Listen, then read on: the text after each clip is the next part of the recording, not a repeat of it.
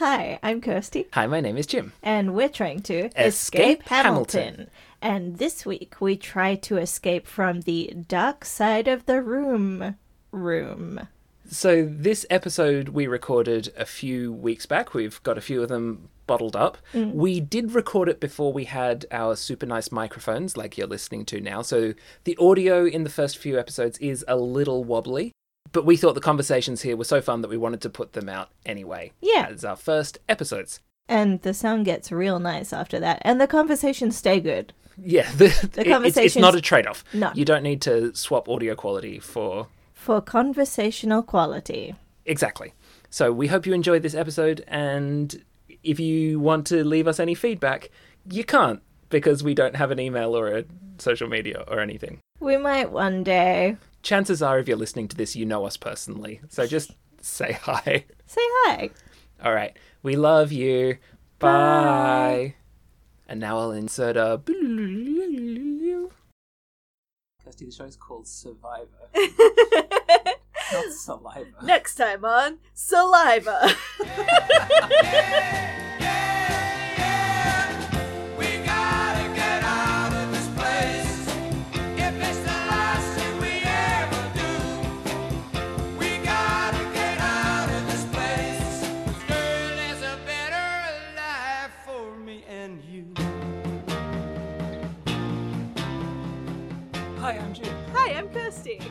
And we're trying to escape, Escape Hamilton. Hamilton. This week we went to Escape HQ for the first time. Yes, and we did their Dark Side of the Room. Dark Side of the Room room.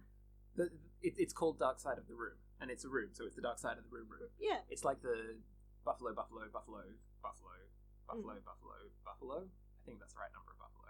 Oh, yes, you did have to get the correct number, otherwise, people wouldn't know what you were talking about. Yeah, but it, does, it, it as a sentence, it doesn't make sense if you don't have the correct number of Buffalo. I know. I just like you. um, this is our first time at Escape HQ, and we'll talk about it in a second. I they used to be called Perplexity, Yes. um, but obviously changed to Escape HQ for uh, SEO reasons, so that if you search escape rooms, yeah, uh, they'll come it- up. Yeah, and people aren't going like Perplexity. But I wanted to do escape rooms. I don't want to be perplexed. I want to be trapped. well, it's kind of the same problem that improv shows have. Like, unless you call it something improv, people Don't know it's improv. Yeah, or maybe that's just like what improvisers think. Because it's like there's no books that are called words on a page, and there's no Mm. scripted theatre shows called like lines written down then read out. This is a play. Yeah, exactly. Yeah. Um, so I really like the calling it perplexity, but they've obviously been operating under that name and decided that it doesn't work. And you know, fair play. Mm. That's fine Yeah. by me. I'm not. I'm not storming in demanding that they change it back. I hope they saw a boost in numbers after the rebrand. Yeah, and Yeah. now they're going to see an even bigger boost in numbers. Yeah, after- because of our wide listenership. yeah, especially in Hamilton. okay, so shall we talk about the first impressions? Yeah, so Yeah. You, you go in and it, the the the waiting room I found really charming. Oh yeah. There was a little guide of here's how to solve an escape room that had lots of funny little quips in it. Yeah. There was free tea and coffee. Yes. Uh, I I found the infographic to be quite unique. It was the first place I'd seen that um, gave people instructions on how to do escape rooms in a flowchart form, not just in a. So, have you done escape rooms before? yeah, Uh, I liked that a lot. yeah, it was uh, very very well written. Yeah. And I partook of their free instant coffee because I don't care how it tastes. and they had some like little mini puzzles up on the walls that I tried to work out, and some of them. So there was one that definitely had a solution, and I think I got it right. And then there was another one that looked like it kind of had a solution, but was maybe a bit easy. Then Mm. there was another one that was just a maze that went in a spiral. like, I'm I'm all right at mazes, but even I found that one a bit simple. Mhm, mhm, mhm. Yeah, I I glanced at them. I didn't do all of them, but I feel that um, those puzzles also helped me prepare for what was inside the room because you were looking at kind of a code, and there were a few codes in the room, so I Mm. felt like that helped me get in the mindset, which I appreciated. And how about the coffee? Did that help you get in the mindset? Oh yeah. Well, actually, did make me need to go to the loo, and so maybe that didn't help. Yeah, well, it's just added pressure. It is added pressure. And then before we went in, there was a little video that they played. So rather than being read a list of what to do, what not to do, they had a little animated video that was also quite charming, quite funny. Mm. Um, Oh, the thing that I found really interesting and that I really appreciated about the video was um, it was a cartoon that they'd had produced specifically for Perplexity, or when they were called Perplexity. They are now Escape HQ. Um, and there was such great diction on those words. Escape HQ. You re- you really hit all of them. oh, thank you so much. Well, consonants are sexy. It's a little shout out to my theatre protest- professor, Your theatre protester. my theatre protester, David O'Donnell. Down with theatre. um, anyway, um, so the cartoon that they produced, um, it had a little cast of characters. There were four friends, and all of them had their distinct personalities. But they'd chosen to make all of the friends girls or women, and I found that really cool because you'd think, oh, the default would be a couple of guys and maybe one girl or a couple of girls, but you would never expect a cartoon to be all women. And so the way they did that felt quite, um, you know, it was like a, a deliberate choice to tip the scales. and I like the it. She-Ra of the escape room. It was the She-Ra of the escape room world, yes. So we go into the room, and getting into the room is part of the puzzle as well, which I really enjoy. Mm.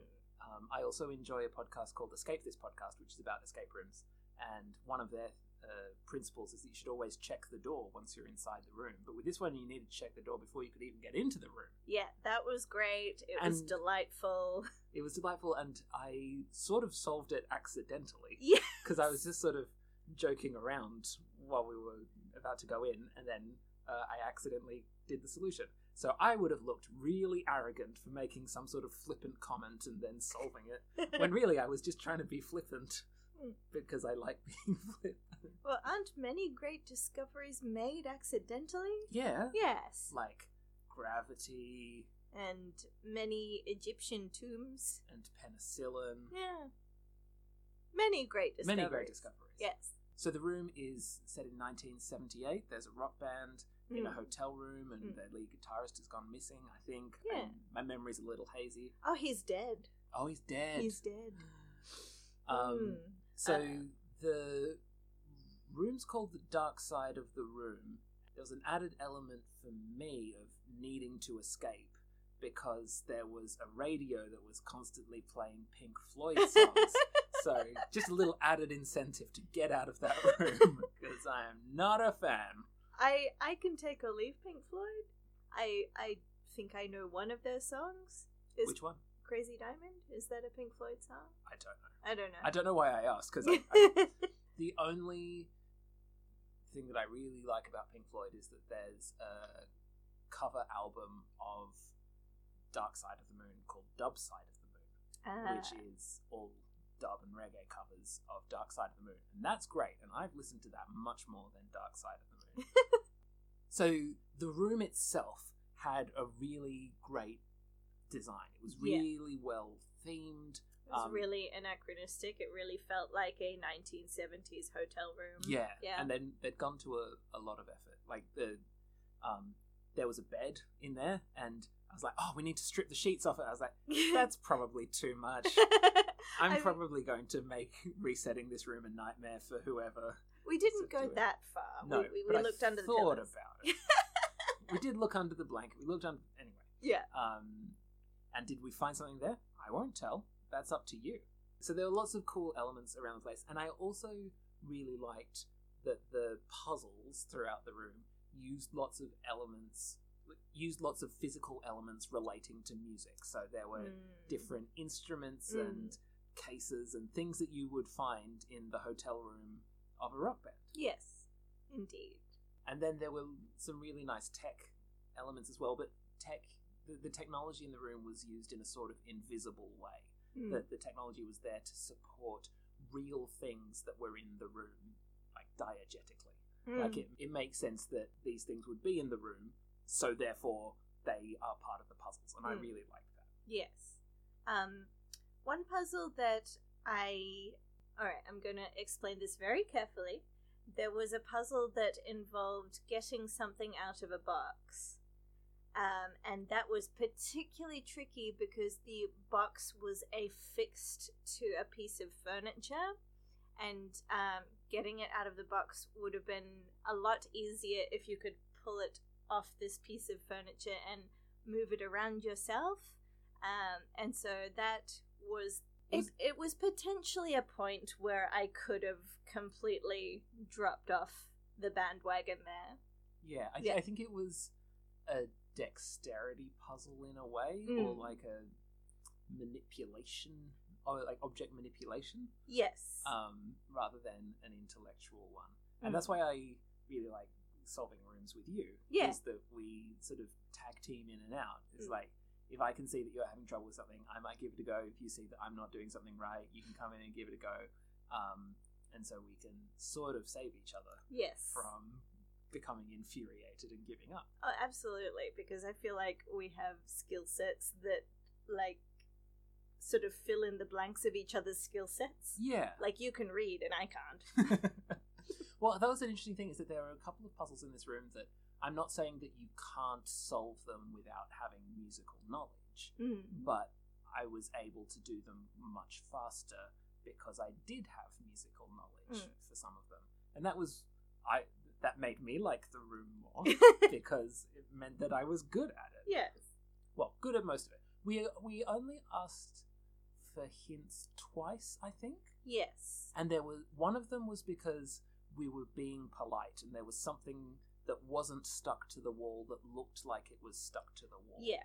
And it, it had told us quite specifically in the video not to force things. And so there were a couple of things that I tried to take off the wall, but if something was on the wall, I mostly didn't try and take it off. Yeah, so we I think we tried taking one or two things off the wall, and they didn't work, and so then we didn't try and take other things off the wall Mm. because we had sort of learned that that was a rule of this room is that you can't take things off the wall. Yeah. Um, so that was a puzzle that we needed to have spelled out for us a little bit. Like we didn't get the solution; we were just told actually you can take this thing off the wall. Yes. Um, in our defense, Mm. and then there was another one that we didn't quite make the connection between two things, and they were they sort of pointed out that there was a connection between them. And then we were able to solve it pretty. Yes. Oh, that that particular puzzle was gorgeous. Um, Yeah. Because it involved sound. Yeah, Yeah. yeah, and that was actually the one puzzle that didn't really fit sort of diegetically in the room. No, I think, but thematically. thematically, it really did. Yeah, because it's a band. They use sound. Yeah. Mm. So I, I really enjoyed the approach that the um, uh, designers must have taken to Mm. sort of work through like what are all the music related things? How do we connect them in a, Yeah. a puzzle? And that was Oh, and rock music related things. yes, Yes. yeah. There were some really ingenious things there, and Mm. hotel rooms as well. Hotel some good- rooms as well. There was a phone where you could dial different uh, services that like, you would get in a hotel. Yeah. Um, and this is where my one of my two critiques of this room comes in. Mm. There's a hotel phone where you can pick up and you can dial different numbers for the different services you would find in a hotel, like the concierge or laundry or whatever. And interacting with those uh, in a particular way gives you a, uh, is the answer to uh, a puzzle.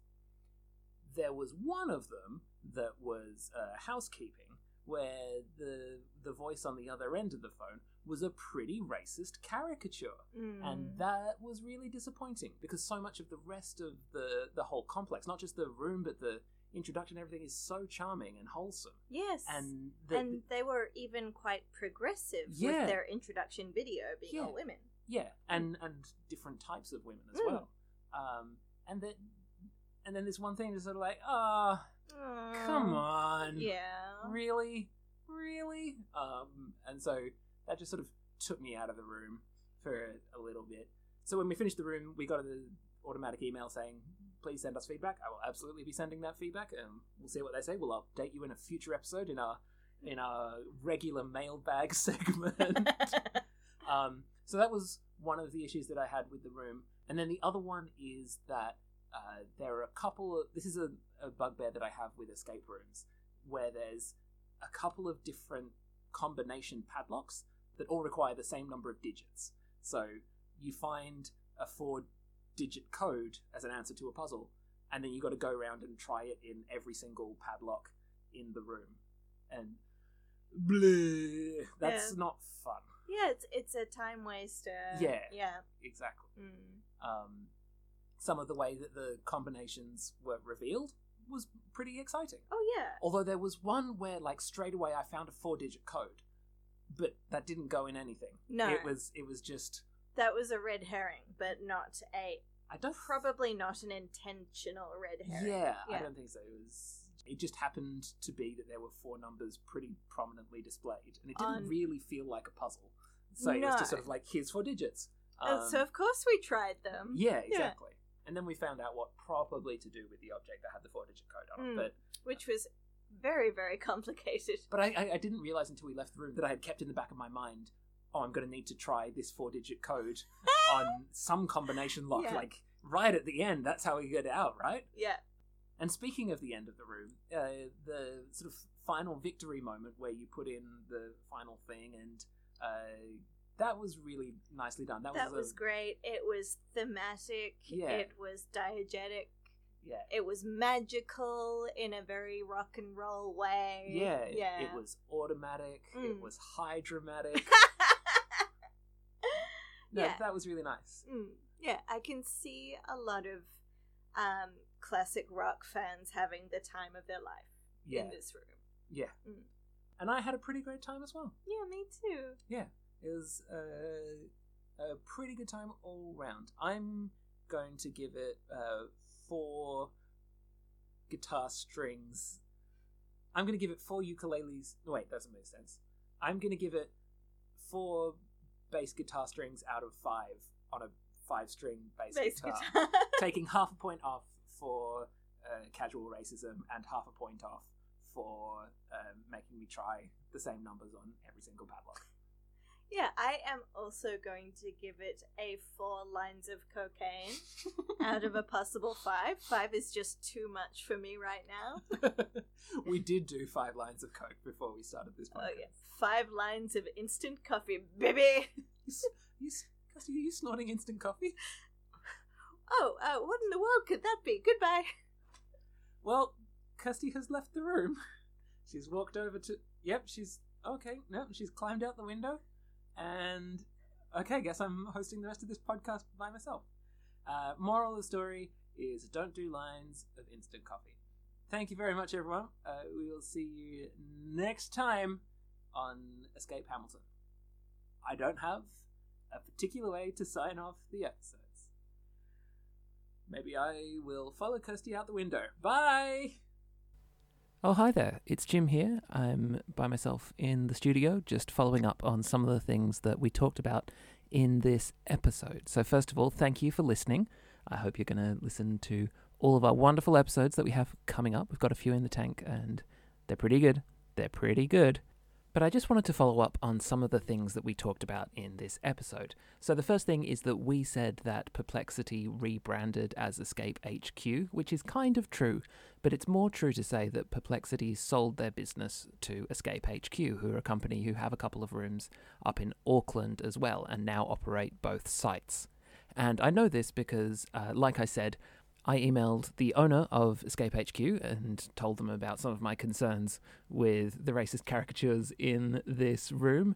And Gina, the owner, replied to my email straight away saying that she would look into this immediately. Uh, we talked back and forth a few times, and as I understand it, the rooms were designed by the previous owners, and Gina and her team only took over running them recently, so haven't had a chance to properly go over everything with a fine tooth comb.